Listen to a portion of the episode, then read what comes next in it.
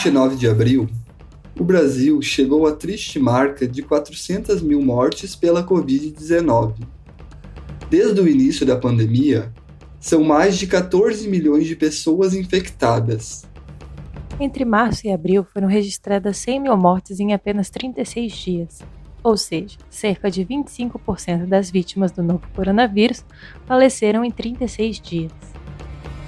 Além dos altos números de mortes e infectados, o Brasil apresenta lentidão no ritmo da vacinação.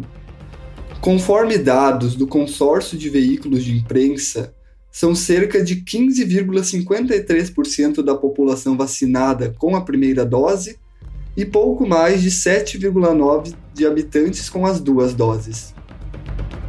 Mas por que o Brasil está tão atrasado no controle da pandemia? Bem, são muitos os fatores, mas a falta de planejamento do governo federal no início da pandemia é o principal deles. Além disso, o negacionismo científico, que em diversos momentos parte do próprio presidente Jair Bolsonaro, ameniza a gravidade da pandemia no imaginário popular. Mesmo com hospitais entrando em colapso e recordes de mortes diárias, Bolsonaro segue defendendo um tratamento precoce sem comprovação científica, além de não fazer uso de máscara em aparições públicas. Mas a crise no Brasil não é só sanitária e política, ela também é social. Com a redução do valor do auxílio emergencial e com 23 milhões de beneficiários a menos, são muitos os cidadãos que ficarão desamparados. A falta de renda e o aumento do índice de desemprego deixam as pessoas mais expostas ao vírus e a outros problemas, como a insegurança alimentar. Mas quem são as pessoas mais afetadas pela pandemia no Brasil? Sobre quem recai o impacto da redução do auxílio emergencial? A falta de políticas públicas no controle da pandemia atinge quem? No episódio de hoje, vamos discutir essas e outras questões relacionadas à pandemia no Brasil. Eu sou o Luiz Gustavo Santos. E eu sou Rebeca Kroll e está começando mais um episódio do Arco no Fone, o podcast da revista Arco da Universidade Federal de Santa Maria. Devido à pandemia de Covid-19, nosso podcast está sendo gravado de forma remota pelos apresentadores, por meio de plataformas de vídeo chamadas. Hoje o tema do nosso episódio é sobre a pandemia social no Brasil. Tá na revista, tá no site, tá no fone. Arco no Fone.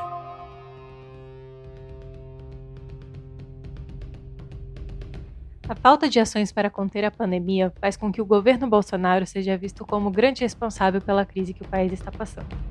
No dia 2 de abril, o jornal americano The Washington Post criticou a gestão da pandemia no Brasil. Já no dia 15 de abril, durante uma audiência em Bruxelas, Bélgica, deputados do Parlamento Europeu defenderam que o Bolsonaro seja responsabilizado pela sua necropolítica vergonhosa. Em diversos momentos, Bolsonaro minimizou a gravidade da pandemia com falas baseadas em desinformação. Além de desdenhar da importância de seguir os protocolos de segurança sugeridos pela OMS, o presidente pouco fez em políticas públicas para controlar a circulação do vírus. A inércia do governo federal fez com que o STF estabelecesse, no ano passado, que governadores e prefeitos têm autonomia para montar planos locais de ações. Até o momento, o governo teve quatro ministros da saúde e dois de relações internacionais, o que dificulta o planejamento estratégico para a contenção do vírus e para a compra de vacinas. Falando em vacinas, Bolsonaro também já questionou da eficácia dos imunizantes. A falta de movimentação governamental é responsável pelos baixos índices de vacinação. Em 2020, Bolsonaro rejeitou a compra de um lote de 70 milhões de doses da vacina produzida pela Pfizer. Esses e outros erros da gestão durante a pandemia foram decisivos para que o ministro do STF, Luiz Roberto Barroso, determinasse a instalação da CPI da Covid-19 no Senado Federal. O ex-ministro Luiz Henrique Bandetta, que estava à frente da pasta da saúde no início da pandemia, foi o primeiro a depor na CPI do dia 4 de maio. Mandetta revelou que o governo tentou mudar a bula da cloroquina. Na sequência, o Senado ouviu Nelson Tais, médico que saiu do ministério por não aceitar a imposição do tratamento com a cloroquina. Na CPI, Taishi contou que deixou a pasta por não ter autonomia nem liderança. Com toda a crise política e sanitária acontecendo, a pandemia expôs as enormes desigualdades do país. Dados de uma pesquisa publicada na revista Lancet Global Health apontam para a desigualdade socioeconômica e a falta de apoio público à população mais vulnerável são os principais fatores para o avanço da pandemia no Brasil em 2020. A pesquisa apontou que grupos populacionais de regiões mais carentes foram os mais afetados, onde houve maior número de mortes. São essas pessoas que precisam se locomover em transportes públicos lotados para chegar até o trabalho. Segundo dados do Instituto Data Favela para 13,6 milhões de pessoas que vivem nas periferias, o trabalho remoto não é uma possibilidade. Dois terços desses moradores só possuem reservas para aguentar uma semana em casa sem trabalhar. Os dados também mostram que 80% das famílias estão vivendo com menos da metade da renda que tinham antes da pandemia. No mês passado, em abril, a revista Arco publicou uma reportagem sobre as desigualdades sociais das periferias que são fatores de risco para a Covid-19. Você encontra esses e outros dados na matéria escrita pela repórter Samara Obeto e ilustrada por Renata Costa. Para esse episódio, sobre como a crise social agravada pela pandemia e pela falta de políticas públicas voltadas para a saúde e para a redução das desigualdades sociais, chamamos para conversar a professora do Departamento de Ciências Sociais e do Programa de Pós-Graduação em Ciências Sociais aqui da UFSM, Jurema Brits. Jurema é graduada em Ciências Sociais, possui mestrado e doutorado em Antropologia Social, todos pela Universidade Federal do Rio Grande do Sul. Suas pesquisas estão relacionadas aos seguintes temas: etnografia, família e parentesco, gênero, trabalho, trabalho doméstico, cuidado e emoções e políticas da intimidade. Também convidamos para esse episódio a professora do Departamento de História da UFSM, Nikellen Witter. Nikellen é graduada em História pela UFSM, possui mestrado em História do Brasil pela PUC Rio Grande do Sul e é doutora em História Social pela Universidade Federal Fluminense. Suas pesquisas de mestrado e doutorado centraram-se em História da Saúde e das Práticas de Cura. Atualmente, a professora dedica-se a investigações de questões que envolvam gênero e história nas mulheres na época contemporânea boa tarde né, para as professoras. Ah, eu vou começar perguntando para a professora Nikellen. Você estudou as pandemias de cólera que ocorreram em meados do século XIX. Pensando naquele momento histórico, existem características no comportamento social e político que são semelhantes nas duas pandemias?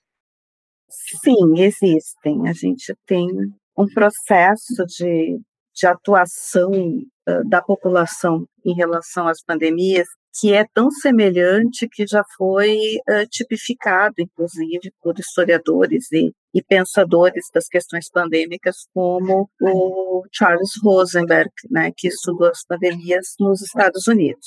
Uh, ele fala, então, que, inclusive, ele, ele, usa o termo atos, né, como se fosse um, uh, uma ação teatral, né, de que a gente tem o aviso de que a pandemia vai vir, e nesse momento a população uh, estabelece uma relação de a pandemia não vai chegar ali, né?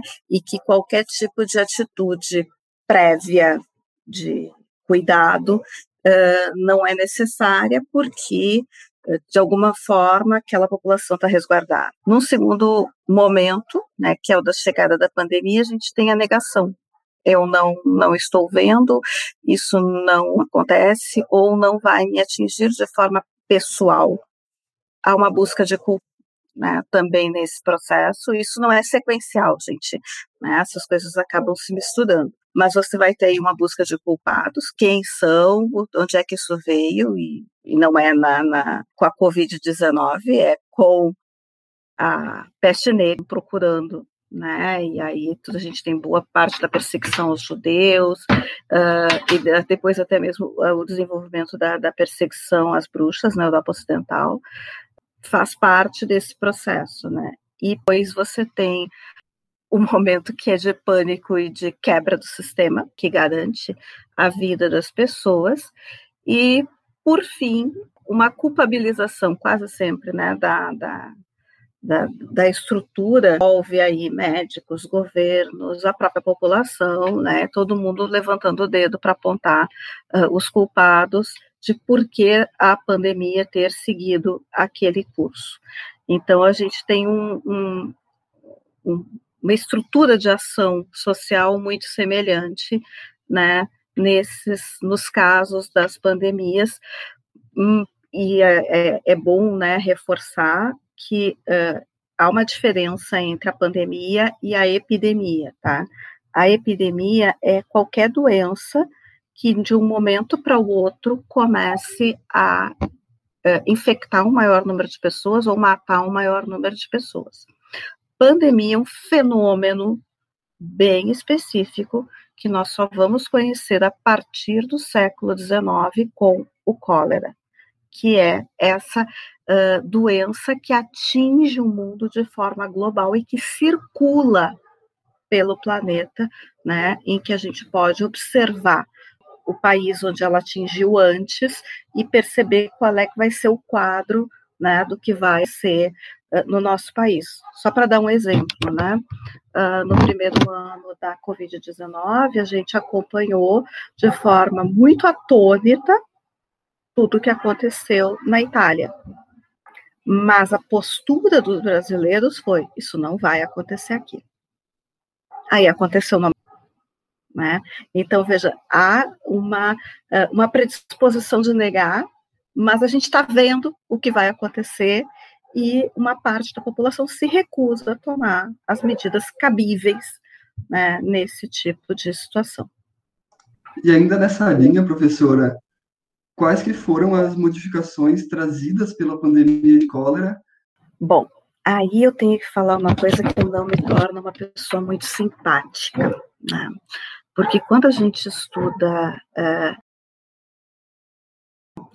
histórico né, de pandemias, é, e a gente está vivendo um momento como esse, as pessoas querem que eu diga ai, gente, isso vai passar, né? A gente vai se reorganizar e, e, e vai passar, vai passar logo. O cólera foram cinco pandemias em um século. A sociedade não é a sociedade do início do século XX. Ela teve que se transformar em vários sentidos. A gente costuma pensar na questão, por exemplo, da higiene, né?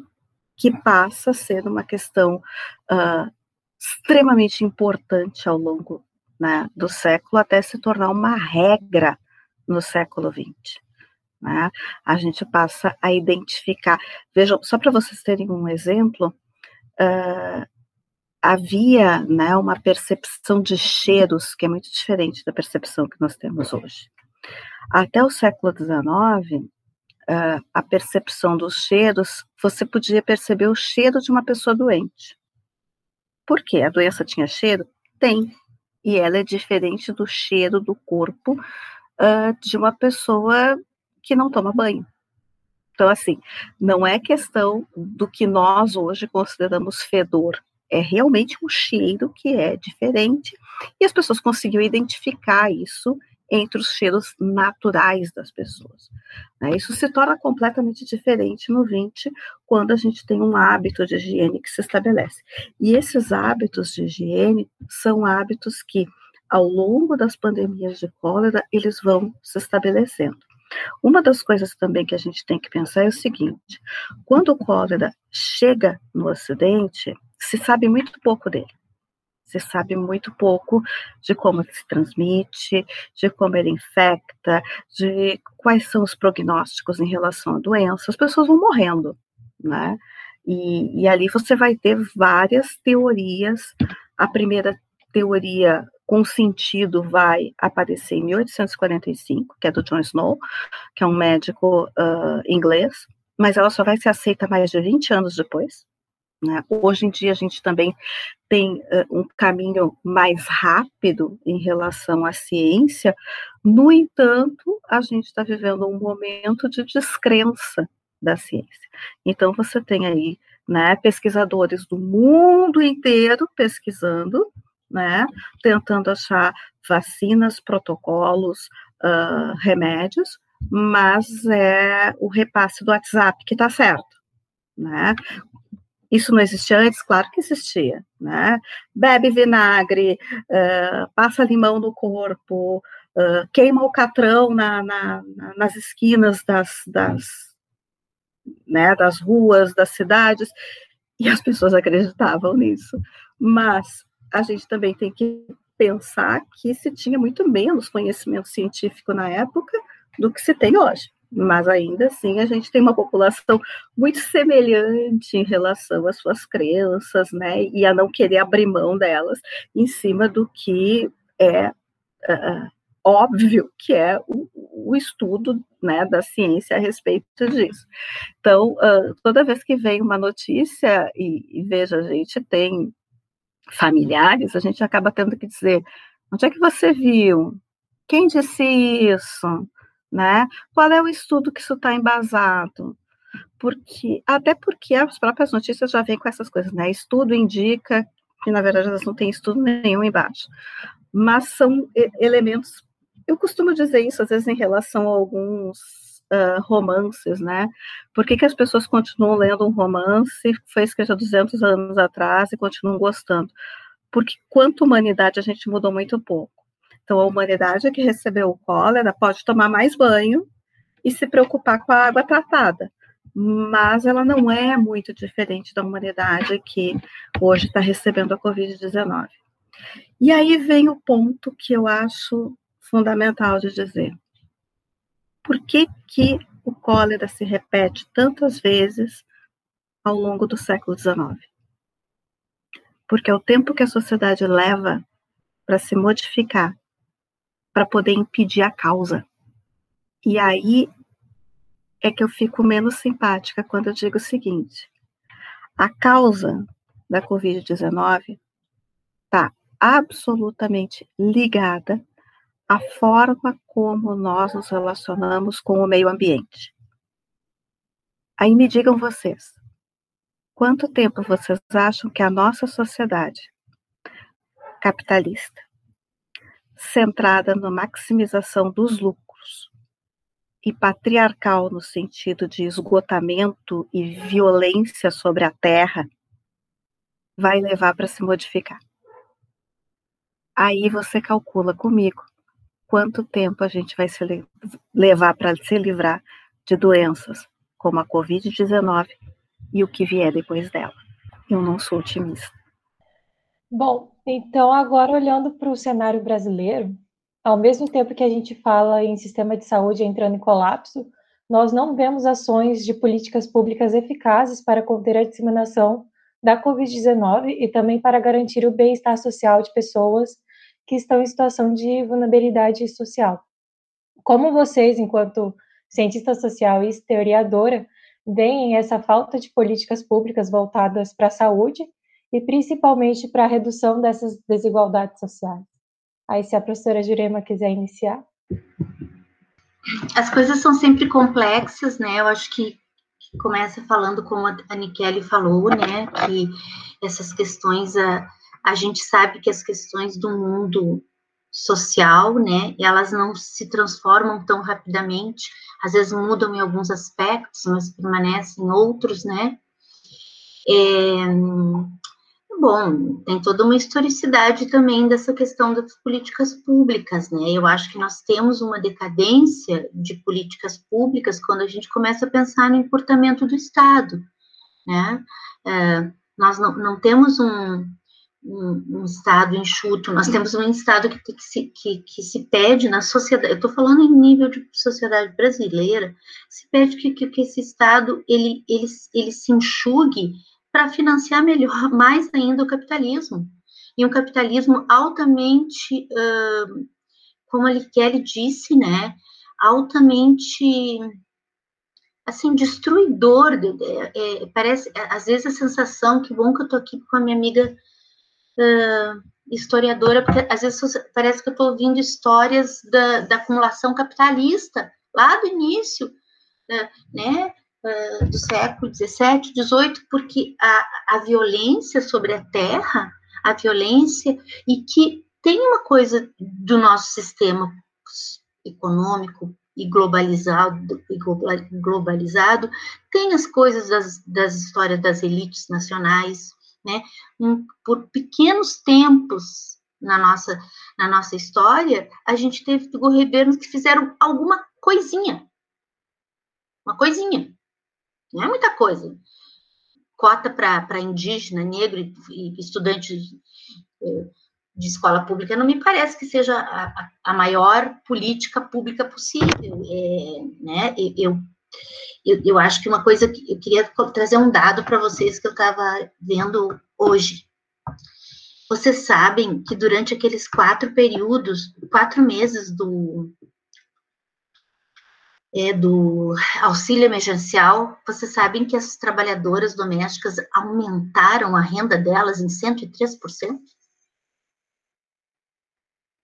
É, é, né, o que, que vocês estão vendo na imprensa e que é verdade? Demissão, as mulheres estão sendo protegidas, foi também a, a população mais mais demitida, de cada três trabalhadoras domésticas, uma perdeu o emprego no Brasil, uma medida que elas são a maior população, a maior ocupação profissional feminina no Brasil. Vocês imaginam, isso aí vai para casa de milhões, né? Mas aí, o, o que me, me chocou é que, por exemplo, uma das políticas para mim fundamental é a, a política de renda básica. Ela começa por aí, sabe? E, e, e, quando tu vê assim que uma população aumenta num, num 103% do seu ganho, então tu fica pensando que política pública não é só hospital, não é só escola, não é só esgoto, mas é também uh, condições materiais de existência, né? E que a nossa população, né? Imagina quando a gente teve aí o Bolsa Família, foi parece que isso levou, né? As pessoas trataram como se fosse um, um, um avanço comunista. Então, nós temos um país muito retrógrado, uma elite muito é, é, egoísta, egocêntrica e burra, né? Porque, e, e, aí, claro, isso assim pensando nos governantes, mas se a gente pensar na população geral, eu vou mais para o lado da Nikellen, eu, eu, eu iria mais longe. O que, que vocês fazem cada dia para diminuir o lixo do planeta? Vocês, pensem vocês. Aqui na minha casa tem um debate. Porque ah, eu posso fazer só o suficiente, mas eu não posso trocar a bucha de plástico, a minha escova de dente, eu não, uh, e essas coisas todas, né? Então, nós, nós temos um comportamento que a gente, a gente se separou do meio ambiente, né? Nós somos, a ideia de, dessa né? Inclusive as teorias, tanto na história como nas ciências sociais, na filosofia, já gritam há muito tempo a necessidade de, de retirar o, o, o, o homem, ou uma, né, a, a espécie humana da, da centralidade, né, da, da vida, né, esse, esse, esse antropocentrismo, né, tem até, como é que chama Michelen, que tem uma, uma crítica, que tem uma, uma, até uma etiqueta isso, tu lembra? Que eles falam desse declínio do antropocentrismo. Né? É, eles estão falando do pós-humanismo e uh, Mas, do impacto do antropoceno, que seria. É, antropoceno. é, o antropoceno seria essa linha de, de tempo geológico em que o ser humano passa a fazer, uh, a, é que o impacto do ser humano na natureza passa a, a modificar o ambiente de forma né, global. Então, isso está no nosso consumo de carne, está né, no nosso consumo quando a gente usa shampoo, quando a gente compra perfume, tudo né? Nós, nós, nós fazemos, temos um, nós também colaboramos com isso, porque, obviamente, eu também acho que as pessoas espontaneamente não vão ter atitudes de preservação, cuidado, higiene, porque isso também, isso sim, isso é fundado por políticas públicas pelos governantes, isso, e, né? As pessoas não vão, assim, de criação espontânea ter outro tipo de comportamento. Uma coisa que eu acho também importante é essa ideia é, de uma sociedade altamente é, identificada com a positividade e a produtividade. Isso está presente em todos os setores, né? Uma negação, uh, uma negação da tristeza, uma negação do difícil, uma negação da tragédia. Nós temos isso também, não? Que temos as pessoas lá que que que estão negando a ciência, né? Obviamente, cada vez que a gente pega um motorista de táxi, mas às vezes vai falar com pessoas, doutor, eu vi uma reunião de médicos uh, num condomínio, fazendo um churrasco. Né? Então, uma coisa. Né? Mas eu acho que também tem essa coisa de que nós negamos as coisas negativas. Infelizmente, eu acho que nós estamos vivendo uma catástrofe. E talvez, eu não sei o que vai acontecer também. Só também acho como a Kelly. Não vai ser amanhã, nem ano que vem. Acho que essa coisa é muito. Eu fico com pena de dizer isso para vocês tão jovens, né? Mas, uh, mas também acho que isso, que todos os processos são uh, de ação e reação, né? Então, por exemplo, a gente está hoje muito chocado com o renascimento do machismo, mas isso é uma, uma produção, uma contraprodução, né? A, aos espaços conquistados pelo feminismo, por exemplo. Então, é, também toda essa questão conservadora, eu acho que ela vai despertar muitas coisas é, de preservação, de outras formas de vida, mas eu não acho que sejam globalizadas, serão soluções locais e de pequenos grupos. Eu acho que a, que a Jurema tocou em algumas coisas bem é, importantes, né? É, de como é, é necessário uma mudança geral de relações entre nós, né, enquanto humanidade, e nós com o ambiente. Hoje eu estava lendo um artigo, aliás, eu estou com, com, um artigo que eu li ontem e dois que, que vieram hoje que me marcaram. Uh, e acho que todos têm a ver com, com, com a nossa conversa, assim. O que eu li ontem é a tradução de um artigo que saiu nos Estados Unidos, escrito por uma jornalista de divulgação científica, e ela uh, fez uma, uma pesquisa com vários uh, psiquiatras, neurologistas e, e psicólogos, e, e o artigo fala da, da capacidade adaptativa do nosso cérebro a momentos de crise né? E esses momentos de crise são, por exemplo, desastres naturais, né, como um deslizamento, um terremoto, algo assim.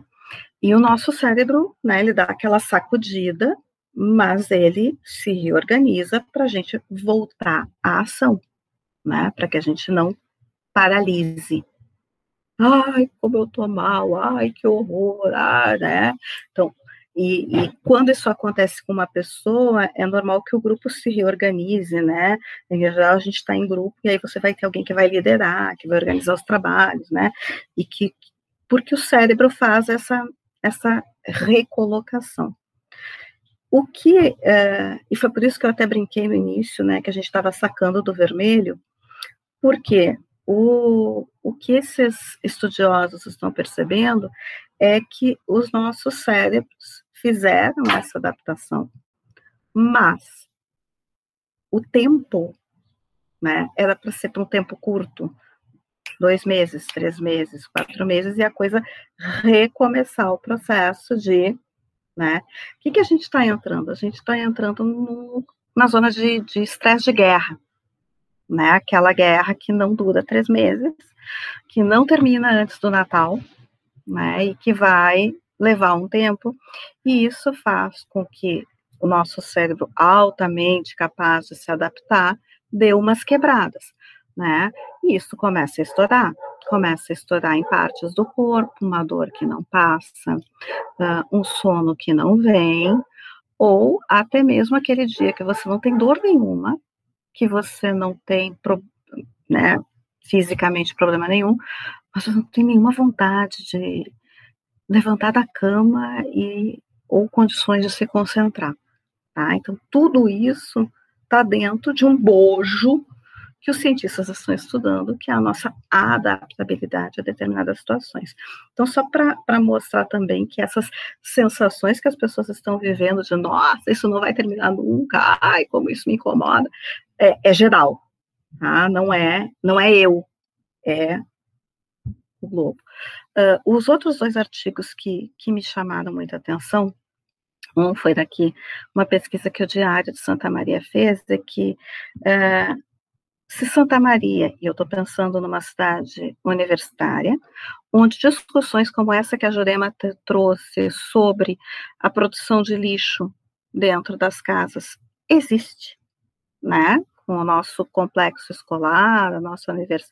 as nossas universidades, etc. Uh, ah, se Santa Maria fosse um país, proporcionalmente, nós estaríamos em 12 lugar em mortalidade de Covid. Gente, isso é, é muito é, é, é, é pra caramba, assim.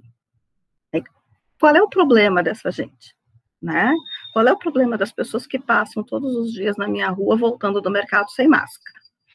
Tá? Qual é o problema? Né?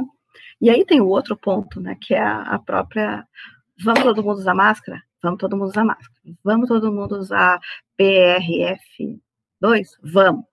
Como é que a gente descarta esse, né, essa, né? Vamos jogar tudo no mar, no oceano. É, então, assim. Isso, né, Nikele? Cria outro problema. Os ambientalistas, os cientistas estão denunciando isso. Nós podemos chegar, não numa pandemia, mas numa crise sanitária. Crise sanitária o quê? A gente contamina lençol freático. E aí a gente vai tomar água por quê? Né? E, e, a gente já fazia isso antes, é que agora Agora é mais longo prazo, a gente faz isso com, com agrotóxico, a gente faz isso. Gente, eu moro no centro de Santa Maria e eu descobri há três meses atrás que todos os prédios ao lado do meu quarteirão, que faz o quadrado mesmo, tem o esgoto uh, direcionado para o Riacho Cadena que passa entre os nossos prédios. Todos e todos de classe média, não é de não, não é não, não, é, não mora na Carolina, né? Então, é, aí quando eu falei que eu queria é, mudar o sistema, eu fui a única moradora, eu sou tratada, eu fui a única moradora, disseram que como que, que eles não vão gastar esse dinheiro? Mas eles, eles vão impedir a vida dos filhos deles. Eles vão, vão economizar esse dinheiro agora, porque nós temos, engraçado, uma coisa muito imediatista, né? Nós estamos numa sociedade imediatista demais, e isso eu não sei muito explicar, Michele. Eu fico um pouco, para mim é um pouco paradoxal, sabe? Porque, gente, aí eu falo do outro e, e eu continuo botando o lixo do meu banheiro num, num, dos principais riachos da cidade. É, é as pessoas têm uma, uma, A gente tem uma longa construção desse individualismo moderno, né? E, e o individualismo moderno ele faz. É, ele cria o rebanho. Né? A gente pensa assim, ah, o rebanho é coletivo. Não, não, não. O rebanho é individualista. O rebanho é aquela gente que só pensa em si mesmo, porque se eles pensassem de forma coletiva, não agiriam como rebanho. Ele está pensando só nele, né? E, não, e ele não tem, ele não tem visão de futuro e ele não tem visão de passado. Né? E isso é historicamente estruturado, condicionado, né? Para estimulado. Sim, estimulado para ser assim. Por quê? Porque é muito você cria um, uma, um formato educacional a partir do qual a gente uh, harmoniza os comportamentos, como harmoniza, né? Harmoniza da seguinte forma: se você se comportar fora disso, você recebe uma sanção social. Né? Então você tem que se comportar dentro de uma linha. Se você se comporta dentro dessa linha, é possível prever o seu comportamento.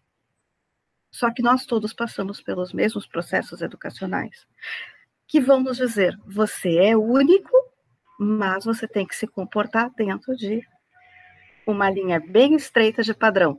Então você não é único, você é gado, porque a gente está se comportando como rebanho e não pensando no coletivo.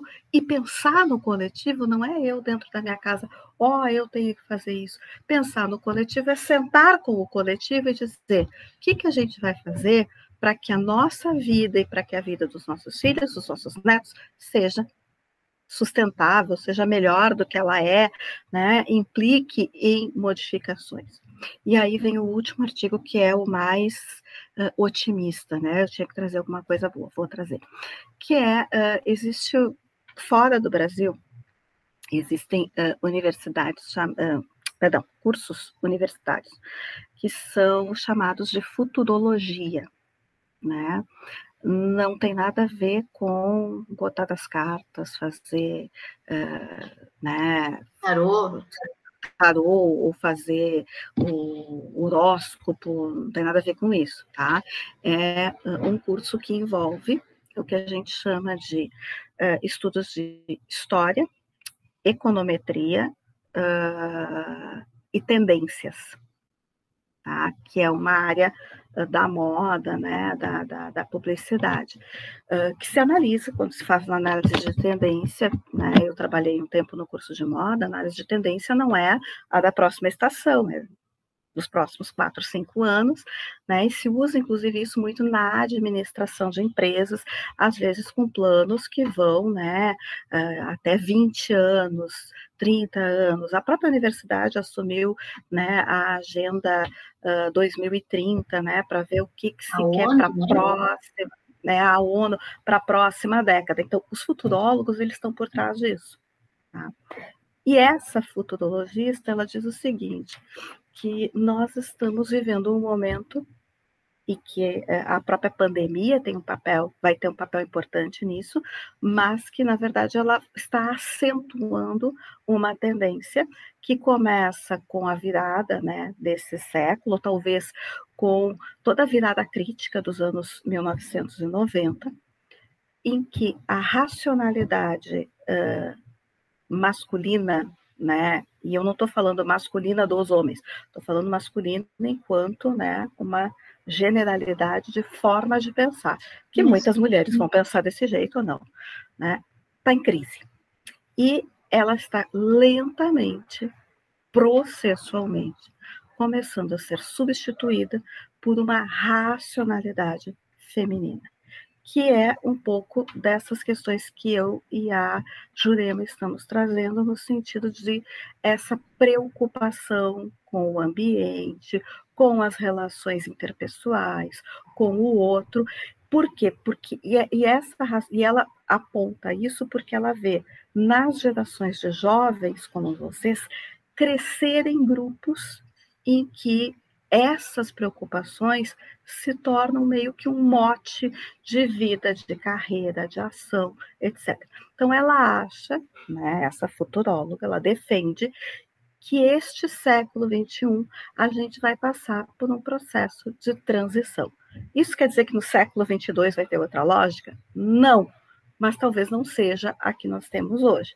O que acontece é que agora nós vamos entrar num período de disputa narrativa. E como a Jurema muito bem colocou, parte desse processo regressista que hoje a gente eh, observa na sociedade vem em função de uma reação a essas mudanças que também a gente está sentindo no sentido de aceitação, né, uh, e, e, e, abertura de espaços para pessoas que não são o homem branco, burguês, heterossexual, religioso de classe média. Pegando um pouco agora do, do gancho do que a professora Jurema uh, falou antes da, da renda básica, uh, como já foi dito, a, a pandemia evidenciou ainda mais as desigualdades sociais e econômicas que existem no Brasil. A ideia de que o vírus afeta todos da mesma maneira é um mito, já que a população com renda mais baixa tende a estar mais exposta no transporte público ou em seus empregos, nos quais não existe a possibilidade de implementação do home office.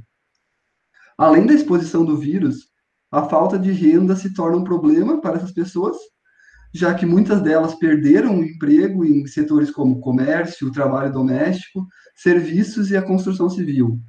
Uh, e embora já houvesse índices de aumento da, da pobreza antes da pandemia, o auxílio emergencial ele uh, de 600 reais ele deu uma segurada nesses índices, né? Ele uh, conseguiu não, permitiu um não agravamento dos índices. Esse ano, com auxílio quatro vezes menor e com, e com cerca de 23 milhões de beneficiários a menos, são muitos os cidadãos que ficarão desamparados. Uh, um estudo do Centro de Pesquisa e Macroeconomia das Desigualdades da USP aponta que essa mudança deve levar o Brasil à soma de 6,1 milhões de pessoas vivendo na situação de pobreza e 19,3 milhões de pessoas vivendo em extrema pobreza. Uh, eu gostaria que vocês comentassem um pouco esse aspecto. Eu acho que pode começar pela professora Jurema, já que ela tocou no ponto sobre o aspecto da, da desigualdade da, e do aumento da pobreza? Isso, e da falta de renda né, para as pessoas.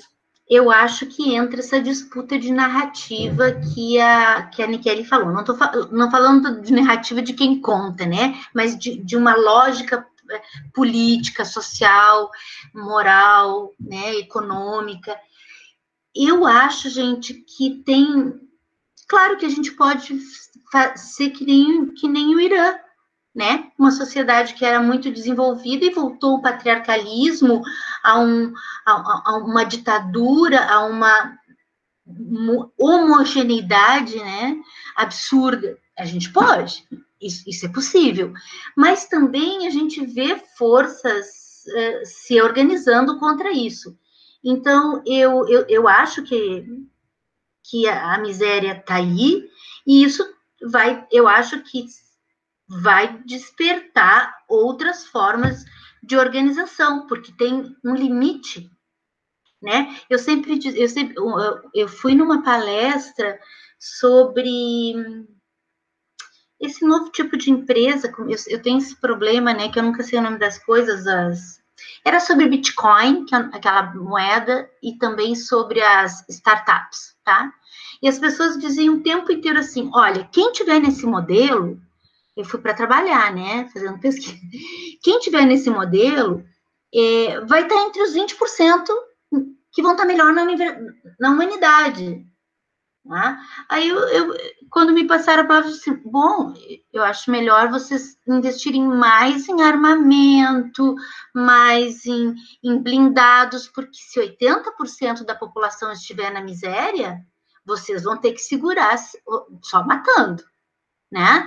Então, é uma, por isso que a gente fala que tem uma certa, tem um atavismo que, mesmo que ele hoje nos pareça sem volta, e talvez, não sei, mas eu acho que como totalidade vão aparecer soluções, né?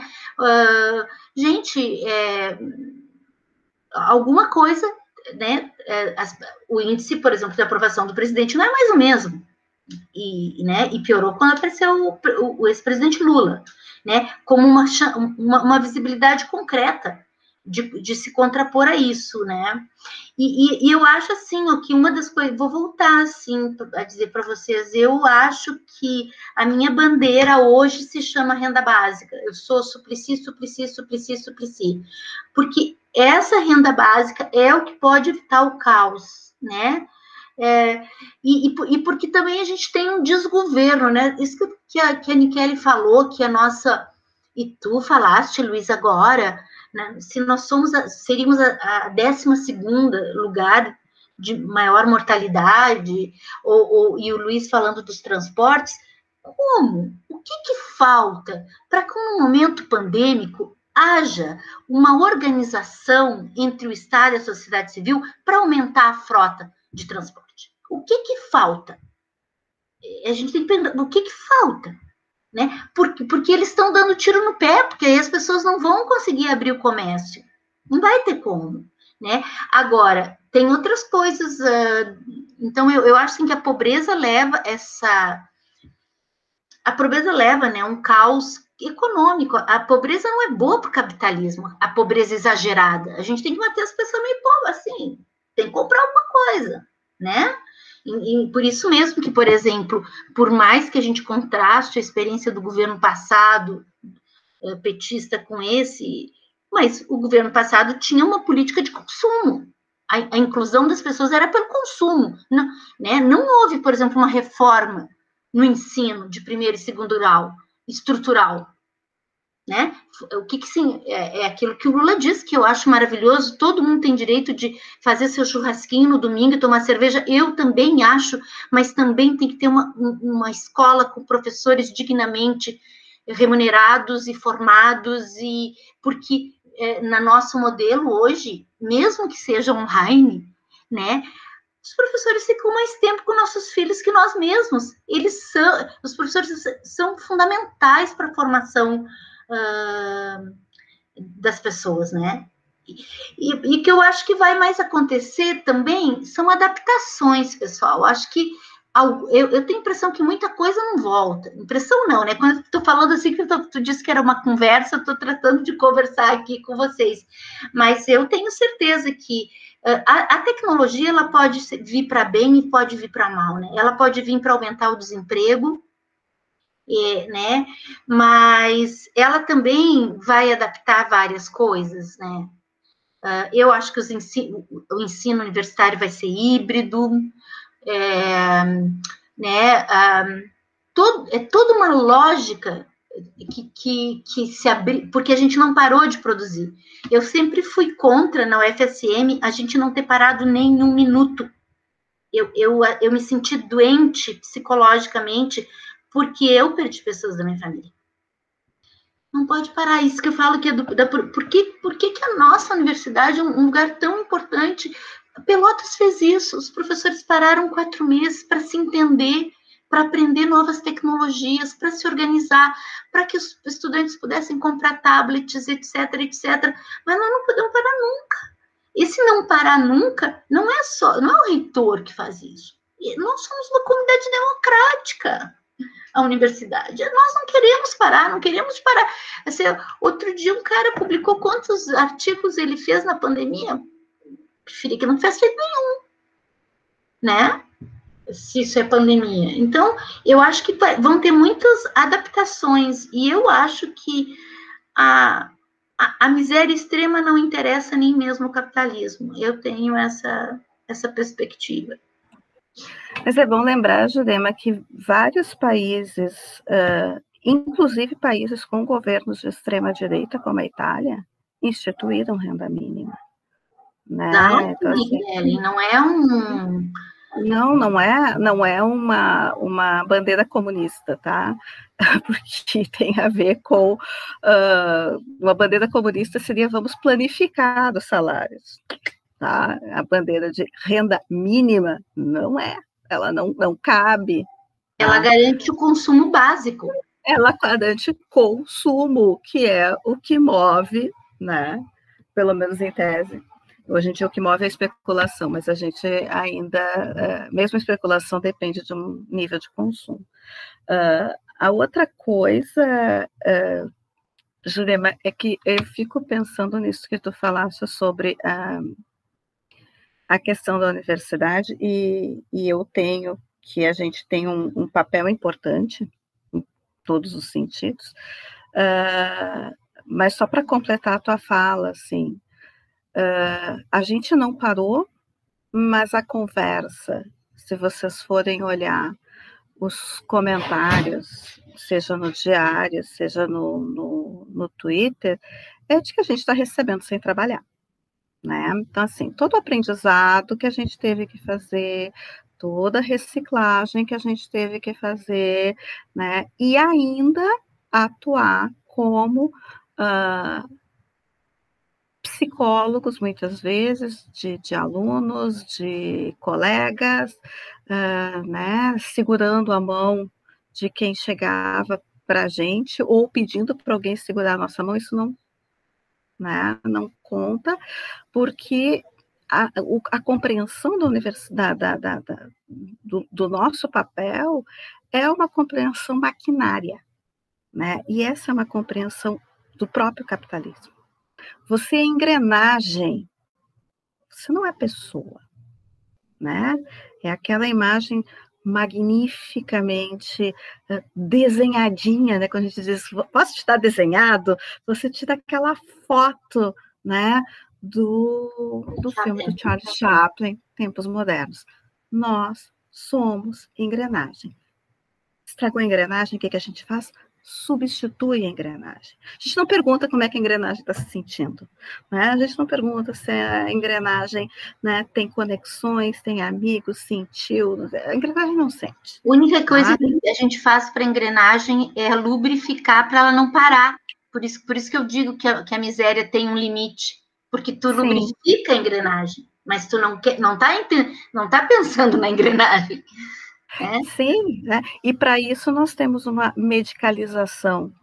Eu, desculpa, mas parece meio. É, é, é quase incoerente dizer. Mas é uma medicação patológica, ou seja, nós estamos doentes de tanto tomar remédio que nos adoecem. E, e, vejam, sabe, é, é, é, um ciclo. E aí, assim, tá todo mundo medicado. Entendem? É, assim, as pessoas, tem mais farmácia do que livraria. E não é só nessa cidade, é nesse país. As farmácias têm o tamanho de shoppings. As farmácias têm o tamanho de supermercados. E as pessoas não se espantam mais com surgir cada vez mais farmácias. Nada contra os farmacêuticos, gente tem algo sintomático de uma sociedade que abre farmácias e fecha livrarias, que tira Cinema. a taxa das armas e taxa os livros. Se isso não é um índice de que a gente está muito errado, eu não sei o que, que é. E as pessoas estão aplaudindo e achando lindo, achando que é isso mesmo não é possível. Realmente não é possível. Não é possível que 60, e esse, gente, esse é um índice por baixo, tá? Mas 60% das mulheres de meia idade são viciadas em remédios controlados. 80% das mulheres de meia idade, e isso de novo é um índice do patriarcalismo da nossa sociedade, tem alguma dor se não específica, crônica. E isso diz muito. Aí você pega essa sociedade doente e joga ela numa pandemia. E as pessoas querem que fique bem logo. Não tem como. Não com essas pessoas. Talvez num outro planeta, né? Eu sou, eu sou escritora de ficção científica, então assim, então talvez num outro planeta, aquele, sei lá, cheio de reptilianos, né? Que já nascem crocodilos, então já nascem fascinados, a, a coisa andasse de forma correta. Nesse planeta, com essas pessoas, é muito difícil. Desculpa, me animei. Bom, agora que tocou no, no aspecto das vacinas, é, trazer um pouco que o Brasil, a gente está vendo uma grande politização das vacinas que partem do próprio governo federal. Ano passado foi muito comum ouvirmos termos como a vacina chinesa ou a vacina do Dória, partindo de membros do governo e da família Bolsonaro. Temos também o governador de São Paulo, usando o trabalho dos cientistas do Butantan para fazer marketing pessoal como o representante da ciência. Né? Enquanto isso, faltam vacinas para os grupos prioritários e não há perspectiva para a, os demais cidadãos. Como vocês veem essa disputa política né, durante a pandemia, com quase 400 mil mortes e recordes diários, da politização das vacinas? Eu queria fa fazer um apontamento, mas eu quero que vocês prestem atenção no que, que eu vou fazer. É, é uma resistência linguística. Eu, eu acho que a gente adaptou a ideia de politização da vacina como uma disputa entre ciência e não ciência, entre governo relapso e governo não relapso, sabe? Porque a politização da vacina seria ótimo. Que a politização é uma discussão, uma, a, a ideia da politização, nós sempre negativamos a política no Brasil porque a gente olha para a política que sempre no Brasil reproduz os mesmos quadros, né? no legislativo, nas câmaras de decisões e tal, mas eu, eu gostaria que tivesse sido politizado mesmo, de dizer, olha, se eu não tenho vacina, eu quero que você receba um impeachment, porque eu quero vacina, né? Eu, eu acho que isso tudo era. Gente, eu só não entendo tudo isso. Eu, eu sabe que eu, é, eu, eu não sei. A pandemia, não sei, a gente, se a gente teve muito pouca, foi muito pressionado, nós também tivemos, eu me considero numa situação dourada. Eu recebo meu salário todo mês e eu não preciso sair da minha casa. E meu salário pode comprar, inclusive, delivery, né? Então, uh, mas uh, o, o, que, o que eu acho que é espantoso da pandemia é que o que, que realmente novo ela trouxe para nós, inclusive em termos de médicos, da questão das vacinas e tal. Ela, ela só colocou um holofote com espelho de aumento enorme. Aumentou a, a, a, a, violência doméstica? Gente, uma mulher é morta cada sete horas no Brasil sem a pandemia. Né? Tem, a, tem a, a violência com as crianças, não é só com as mulheres, né? É, a gente está vendo isso que vocês colocaram também, essa desigualdade absurda, mas muitas pessoas, meu, usando meu meu terreno, né?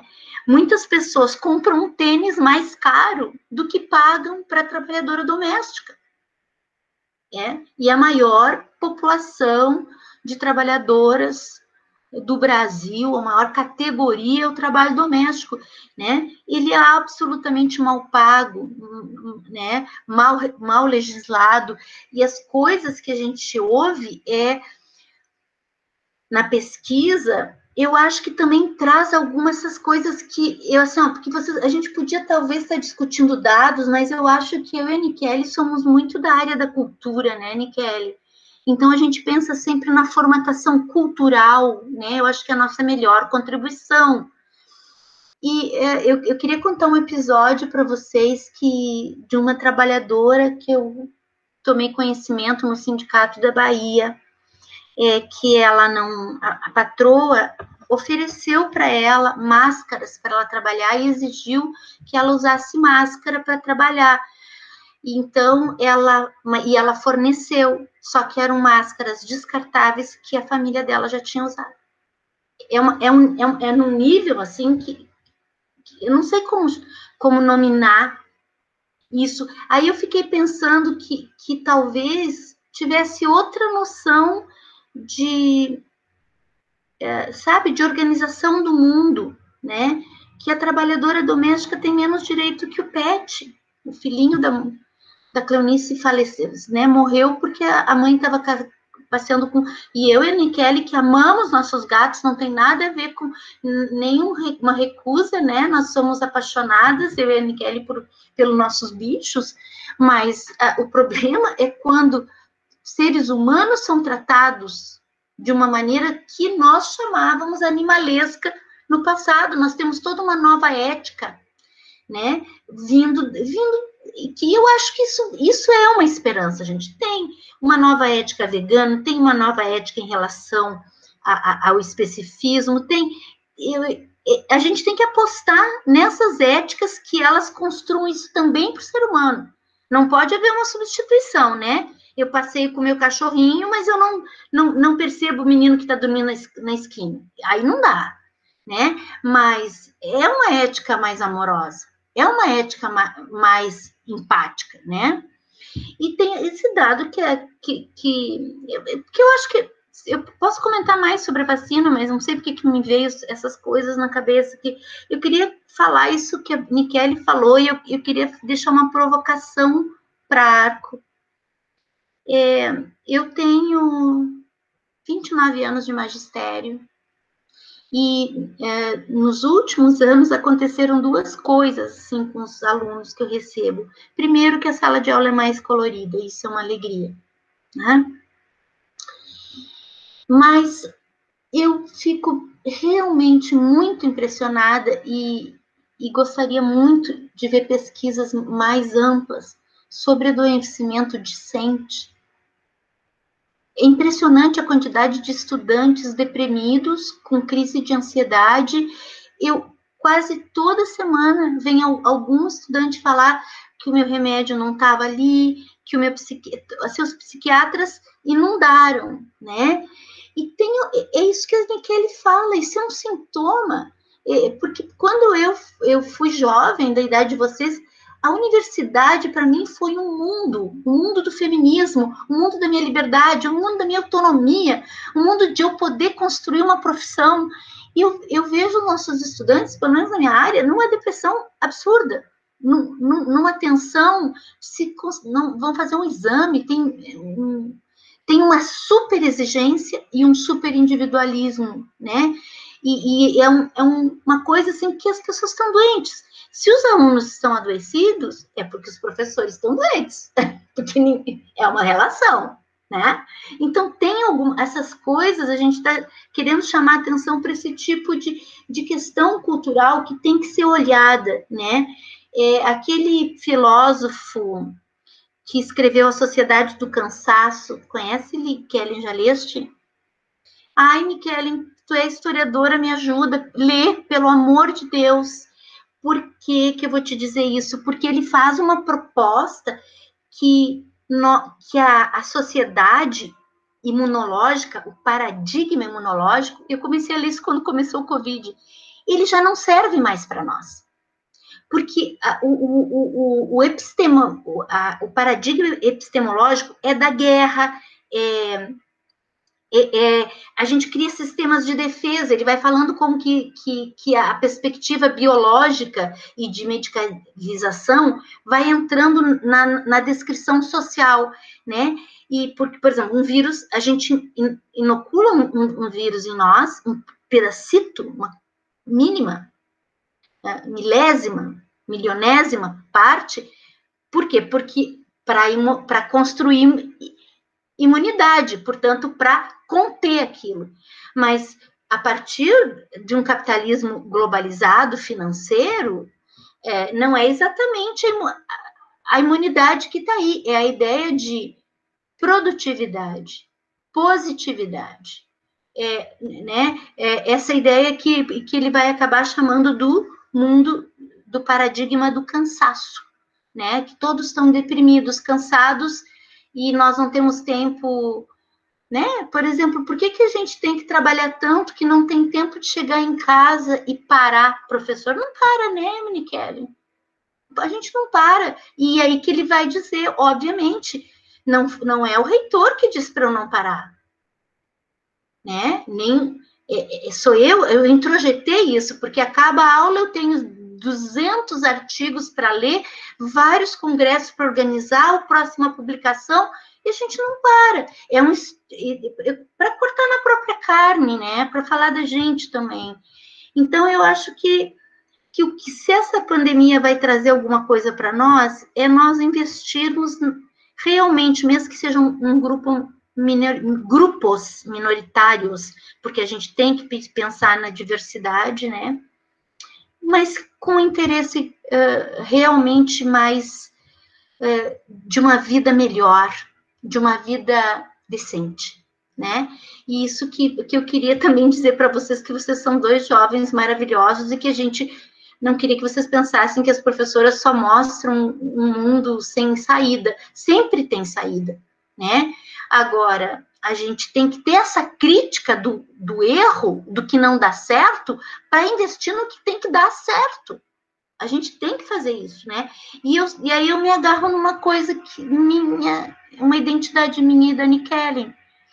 A, a prova para mim é que o maior movimento, o movimento de maior uh, impacto do século XX foi o feminismo né? O feminismo fez, o feminismo sustentou o discurso da identidade, da diversidade. É com, com, com o feminismo que isso nasceu. E, e, as mulheres têm que, todas, os homens têm que se apropriar disso, porque o feminismo não se trata de direito das mulheres, se trata de uma, de uma ética da, da igualdade. Ou da equidade, melhor, né, né, Kelly? Porque igualdade não existe, mas de equidade. Então, isso, e, eu, e como a gente fez, né, como as, primeiras, as pioneiras fizeram, Então, a gente também pode, né? A gente também pode criar outro, outros mundos possíveis, né? É, deixa eu só, uh, Judema, estar aplaudindo a tua fala.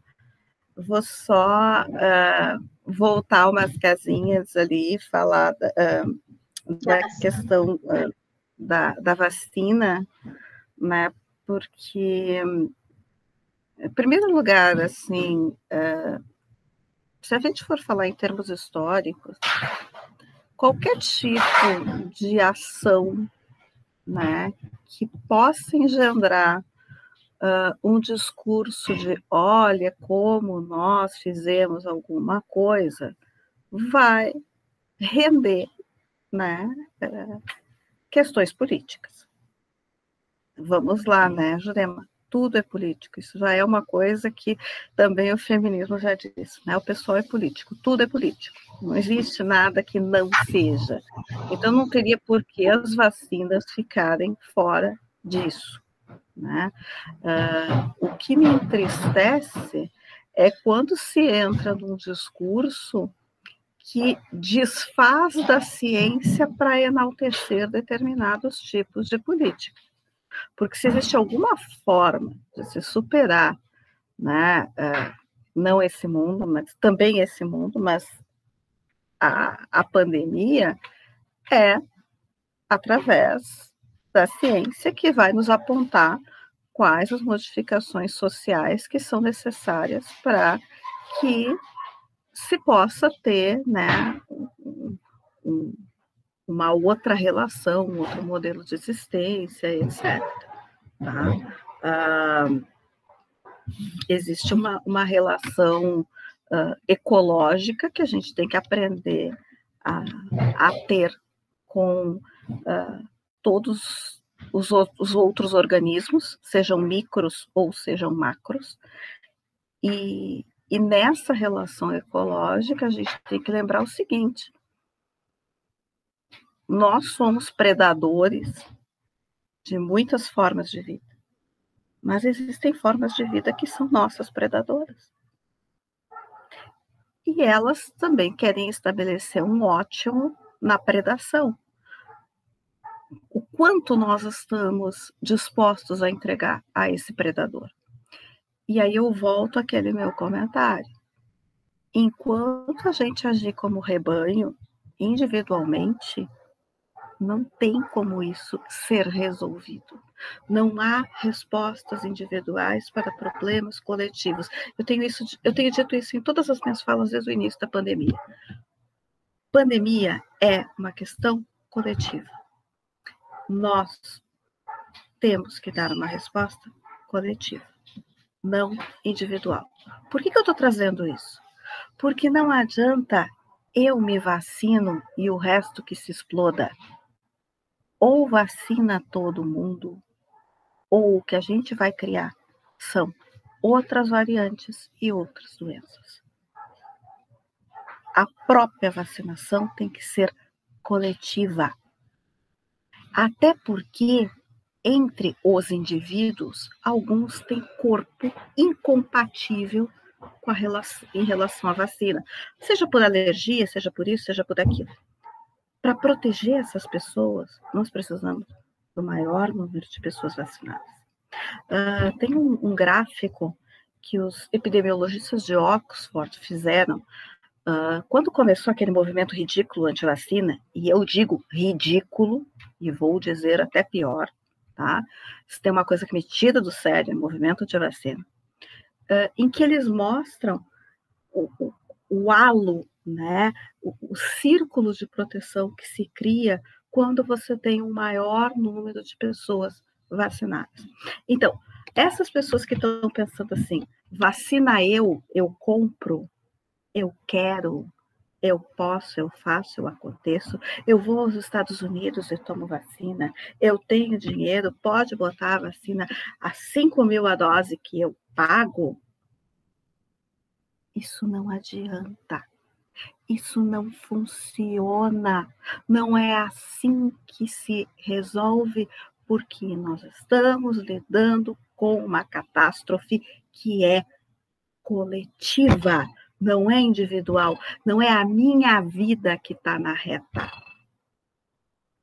Isso só vai funcionar. Comércio só vai abrir, as pessoas só vão voltar para a rua, as pessoas só vão voltar para a universidade no momento em que a gente pensar nisso e nas vacinas, de forma coletiva. Não importa se é do Dória, não importa se é do Butantan, todo mundo tem que estar vacinado. Aí a gente pode voltar a falar de como é que vai andar a vida daqui para diante.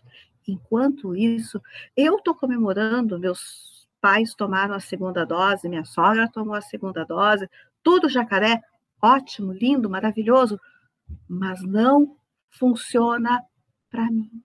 Não vai mudar a minha atitude em relação ao mundo e não vai mudar deles, porque eu vou ficar incomodando para eles continuarem com a máscara, com os cuidados, com lavando as compras, usando álcool gel, porque enquanto isso não for para todos, a gente continua correndo risco. Vacinados, porque nós podemos pegar as outras cepas. Eu estou falando nós que eu sou uma felizarda, eu estou porque eu, eu faço parte dos voluntários da Oxford, eu já estou vacinada. Mas eu, eu não, eu continuo sendo potencialmente um, né? Eu posso, eu posso pegar até a mesma cepa, igual, é igual a gripe. A gente tem gripinha. Eu tomei para não morrer de pneumonia. Mas eu posso pegar uma gripe e passar para minha irmã, que tem 78 anos. Então, eu continuo não vendo a minha família entende? Agora, o que eu queria falar disso também é que eu acho que a gente é, é assim, ó, a gente podia falar em termos de sorte e azar, né? Mas não é, né, gente? A gente construiu uh, uma coisa horrorosa, porque além de a gente ter um governo uh, que é, é, tem intenções de só pensa no mínimo, né? eu chamaria mesmo de genocida, eles são incompetentes. Eu até queria que eles fossem genocidas por ser mais competentes, mas não são incompetentes. A gente está diante de uma governabilidade incompetente. As pessoas não conseguem arrumar um pacote, não conseguem prever que precisa tal e tal insumo para fabricar vacina, uh, né? E, e, aí que eu digo, é incompetência e como que tem uma burrice geral? O que, que é que aconteceu com a gente? que a gente não entende que eu posso ter o dinheiro que eu tiver, mas se, eu, se todo mundo não tiver vacinado, eu pego do, do, do, do, do, do, do jardineiro. Né? Eu posso morrer por isso. Então, é, um, é, é impressionante porque é um egoísmo e um individualismo que vai para além, gente, da gente estar tá falando em modelo societário, político, socialista, capitalista. Eu não estou pensando nisso, não. Eu estou pensando numa sociedade possível organizada, em que os governantes tomam as rédeas da governança. Olha, tem que trabalhar? Então tem que ter transporte público.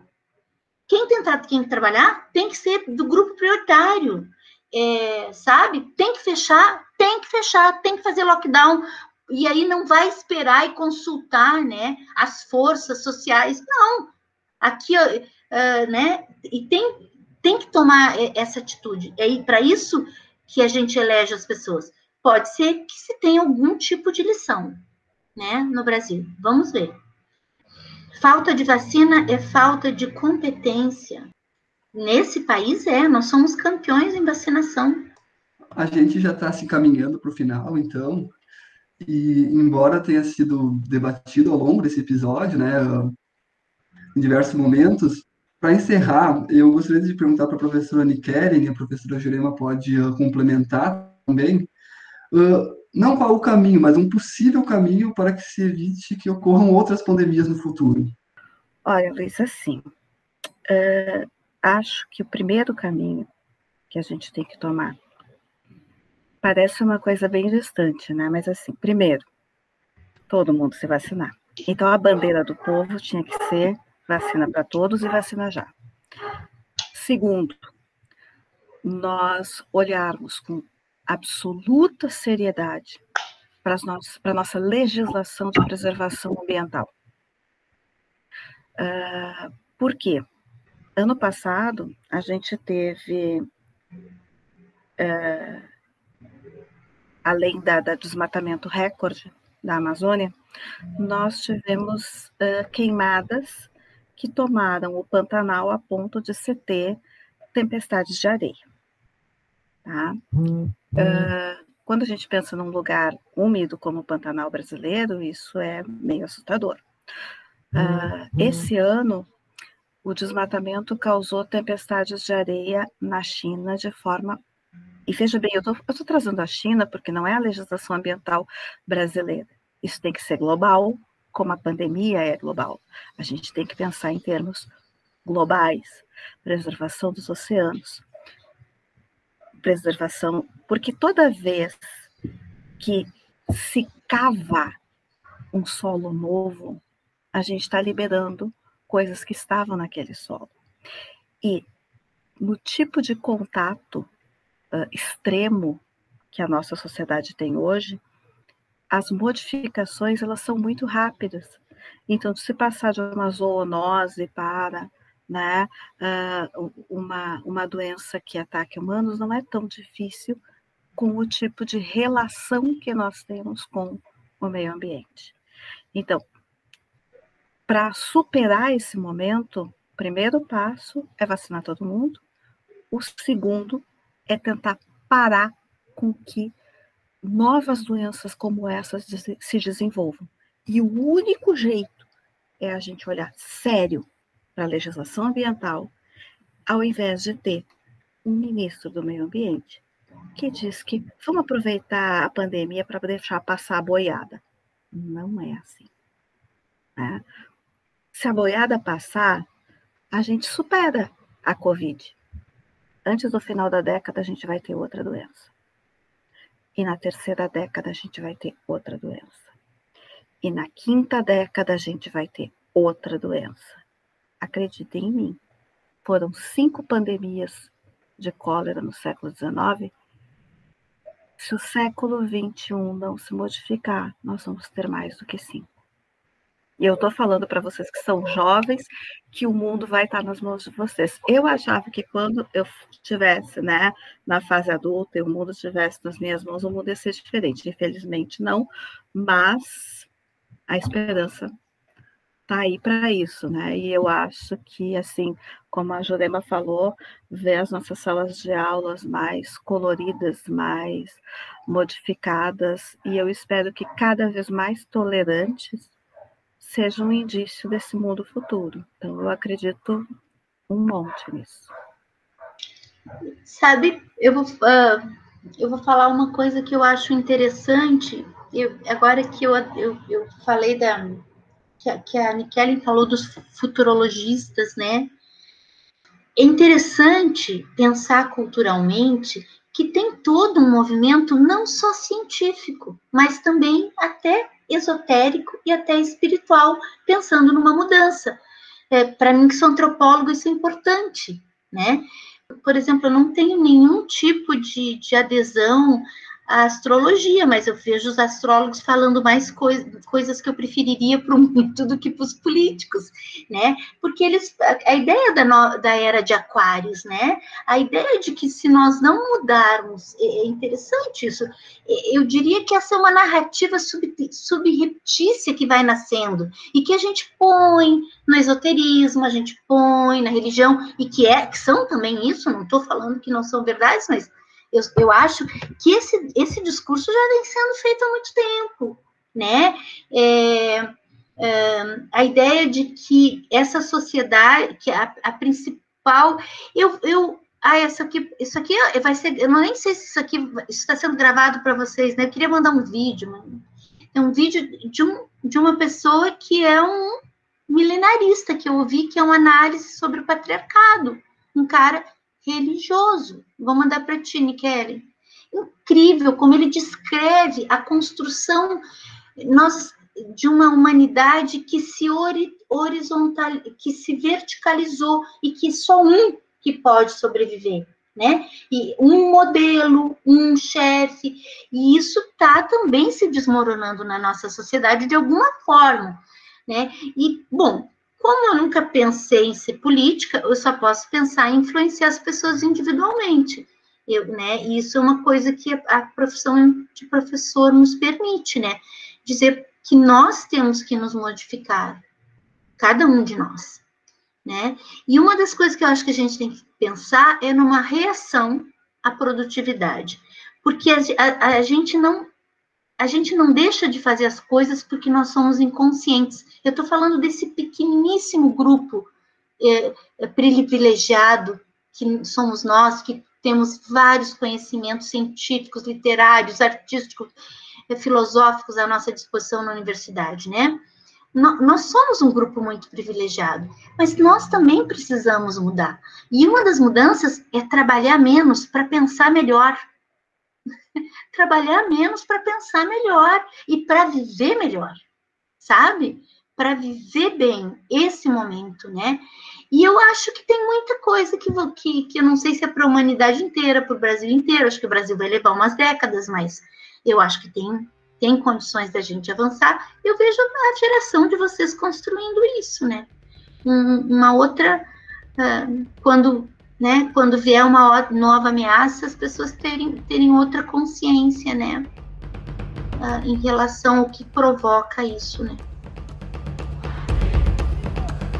E é isso aí, por hoje ficamos por aqui. Eu sou Rebeca Kroll, acadêmica de jornalismo da UFSM e sou bolsista da revista Arco. Esse é o Arco no Fone, programa que tem supervisão de Luciane Treolip e Maurício Dias. Eu sou Luiz Gustavo Santos, também curso jornalismo e sou voluntário da revista Arco.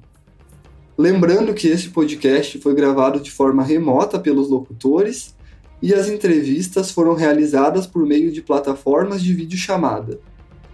Fiquem ligados e continuem acompanhando a gente por aqui e também em ufsm.br/arco. Este programa conta com roteirização dos próprios apresentadores, sonoplastia e montagem de Rodrigo Santiago, do núcleo de rádio da UFSM. A marca do podcast é da Marcele Reis, as peças de divulgação são da Amanda Pinho e os posts nas redes sociais são da Natália Pitol. Até mais! Até o próximo episódio!